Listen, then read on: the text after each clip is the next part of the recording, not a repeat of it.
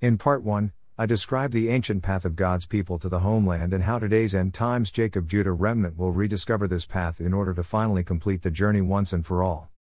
In part 2, I discussed prophetic indicators and lessons given in the books of Moses that will be important for the last days Jacob Judah remnant to learn from. In this current passage, part 3, I will continue the discussion of these prophetic indicators and lessons that both the Jacob Judah small flock remnant and the larger house of Israel remnant, along with Christian Gentiles, might heed in these last days. The major prophetic principle discussed in this passage is God will protect his remnant people. In their sojourning, God has ensured in the past and will continue to ensure that his people are protected from their enemies. And with his divine power, they will ultimately be victorious. This is part of God's covenant.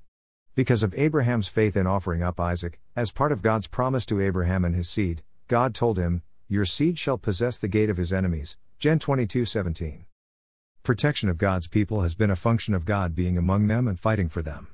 I demonstrated this as it applies to these end times in my prior series entitled, The Lord is with Us, Parts 1 to 3.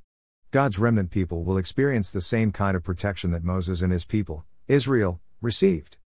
In this passage, I will address the topic of God's protection for his people in both Moses' day as well as how this same kind of protection applies in these last days in separate subsections as follows protection in coming out of ancient Egypt, or Babylon protection in the wilderness.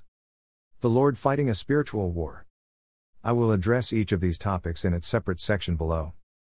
Protection in coming out of ancient Egypt. To begin, when God's people needed help from oppression and persecution in Egypt, and cried out to him, God responded. He said, And I will stretch out my hand, and smite Egypt with all my wonders which I will do in the midst thereof, and after that he will let you go. Ex 320. When God brought major plagues onto Egypt because of Pharaoh's sin in holding his people, God's people were not even touched by these. These were plagues very similar to the ones Scripture says will come in the tribulation period, the time when God's small flock remnant people will be in the wilderness. Even the plague of locusts at the time of Moses, we are told, was worldwide, thereby setting a precedent for this type of judgment that will come again. As just one example of God's protection and provision during these highly impactful plagues of Moses' day, when three days of thick darkness that Scripture says could be felt by the people of Egypt descended as the ninth plague, we are told that the children of Israel still had light in their dwellings. Ex 1023. After God's people were finally released by Pharaoh, then Pharaoh pursued after them. Here, God told Moses not to fear. He said, The Lord will fight for you. We are told the Lord sent the hornet after Pharaoh, which caused fear and dread to fall upon him and his army. God saving Moses and his people from Pharaoh and Egypt and delivering them into the wilderness was a rescue effort. God later reminded his people of this deliverance by his powerful hands as follows I am the Lord your God, which brought you forth out of the land of Egypt, that ye should not be their bondmen, and I have broken the bands of your yoke, and made you go upright? Lev 26:13. But the Lord hath taken you, and brought you forth out of the iron furnace, even out of Egypt, to be unto him a people of inheritance, as ye are this day. Deut 4:20. We should also be reminded that, a few hundred years earlier, it was Joseph, as a type of the Messiah, who saved his own Jacob family from famine in the Egyptian wilderness, and remarked, God sent me before you to preserve you a posterity in the earth, and to save your lives by a great deliverance. Gen 45 7. Protection in coming out of last days Babylon U.S. The very same principle of rescue or saving his people will be true in these last days when God initially delivers the Jacob Judah small flock remnant into the wilderness and out of Babylon U.S. This initial exodus will likely happen at the time of a phony peace agreement in which there will be certain leaders who are caught. At this time, fear will come upon many of the world's leaders, including the last days Babylon U.S. leaders and its princes as well as the Assyrian. We are told that just by the voice of the Lord alone, the Assyrian will ultimately be beaten down and smote with a rod, is 3031. I have described in prior passages how the Assyrian will be close, but will not be able to touch God's holy remnant in the wilderness of Babylon U.S. The following scriptures allude to God's saving of his targeted and escaped Jacob Judah remnant at this time. But I will have mercy upon the house of Judah, and will save them by the Lord their God, and will not save them by bow, nor by sword, nor by battle, by horses, nor by horsemen. Hosea 1 7. And it shall come to pass in that day, that the remnant of Israel, and such as are escaped of the house of Jacob, shall no more again stay upon him that smote them, but shall stay upon the Lord, the Holy One of Israel, in truth. Is 1020. Thus saith the Lord, your Redeemer, the Holy One of Israel For your sake I have sent to Babylon, and have brought down all their nobles, and the Chaldeans, whose cry is in the ships. Is 43:14. God's last days small flock remnant will be the first to be delivered into the wilderness and protected while in the midst of a spiritual war that will manifest more overtly and transparently. Then, they may subsequently require an extra degree of protection during Babylon U.S.'s ongoing turmoil and a foreign army invasion, i.e., armies from the north, that is prophesied to come from outside of the nation. Protection for God's people in the wilderness in Moses' day. In continuing their journey in the wilderness, the prerequisite for God's people's protection is the Lord's presence among them. It is apparent that the Lord was among Moses and his people, including in the tabernacle, on Mount Sinai, in the cloud of smoke slash pillar of fire, in the burning bush, etc. We are even told that the people of the congregation heard God's voice out of the midst of the darkness when Moses went up on Sinai and that they came near to him at that time. Related to their continuing on their journey, God told Moses directly, My presence shall go with thee, Ex 33:14, and that I will send an angel before thee to keep thee in the way and to bring thee into the place which I have prepared. Ex 23:20.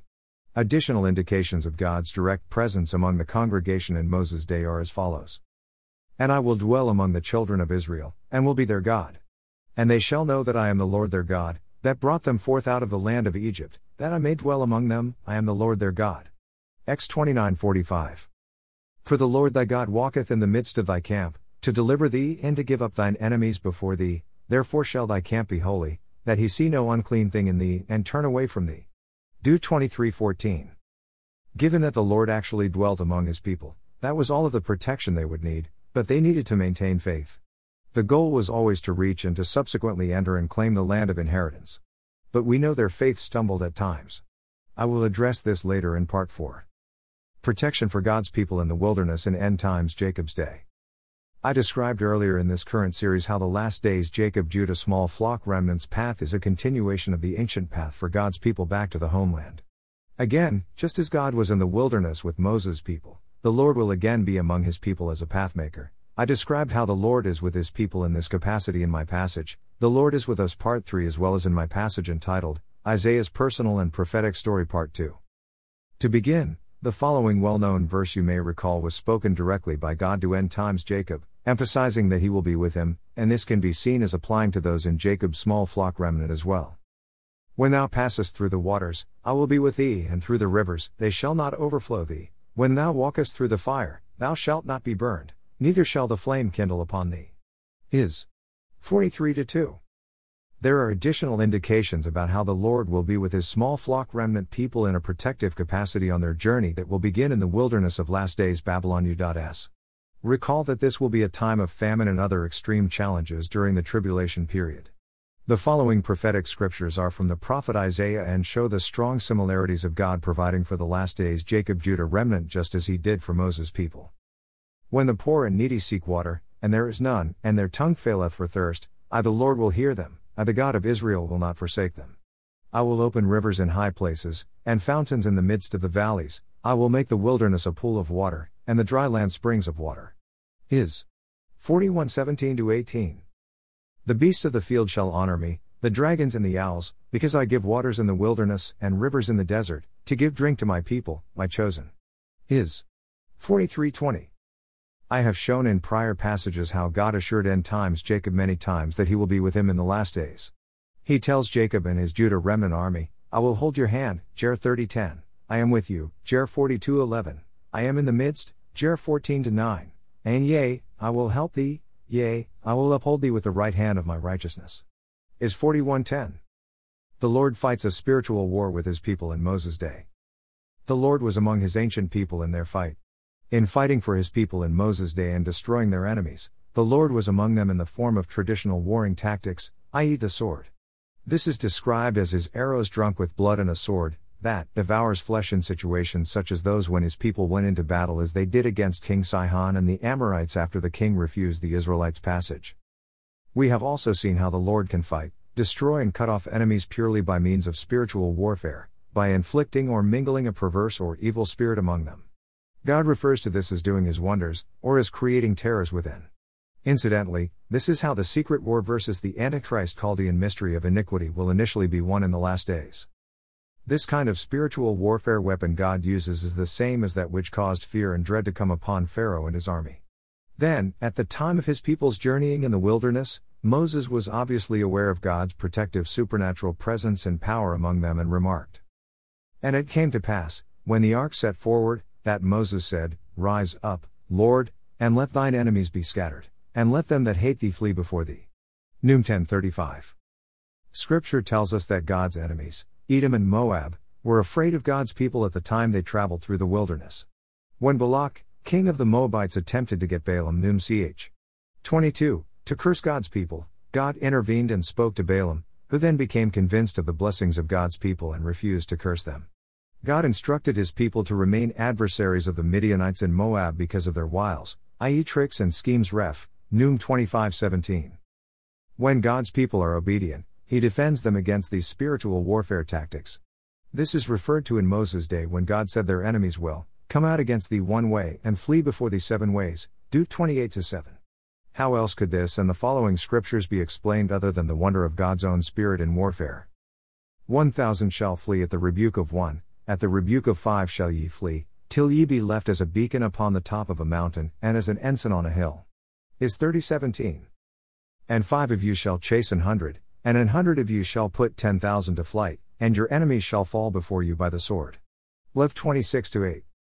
The Lord fights a spiritual war with his people in end times Jacob's day.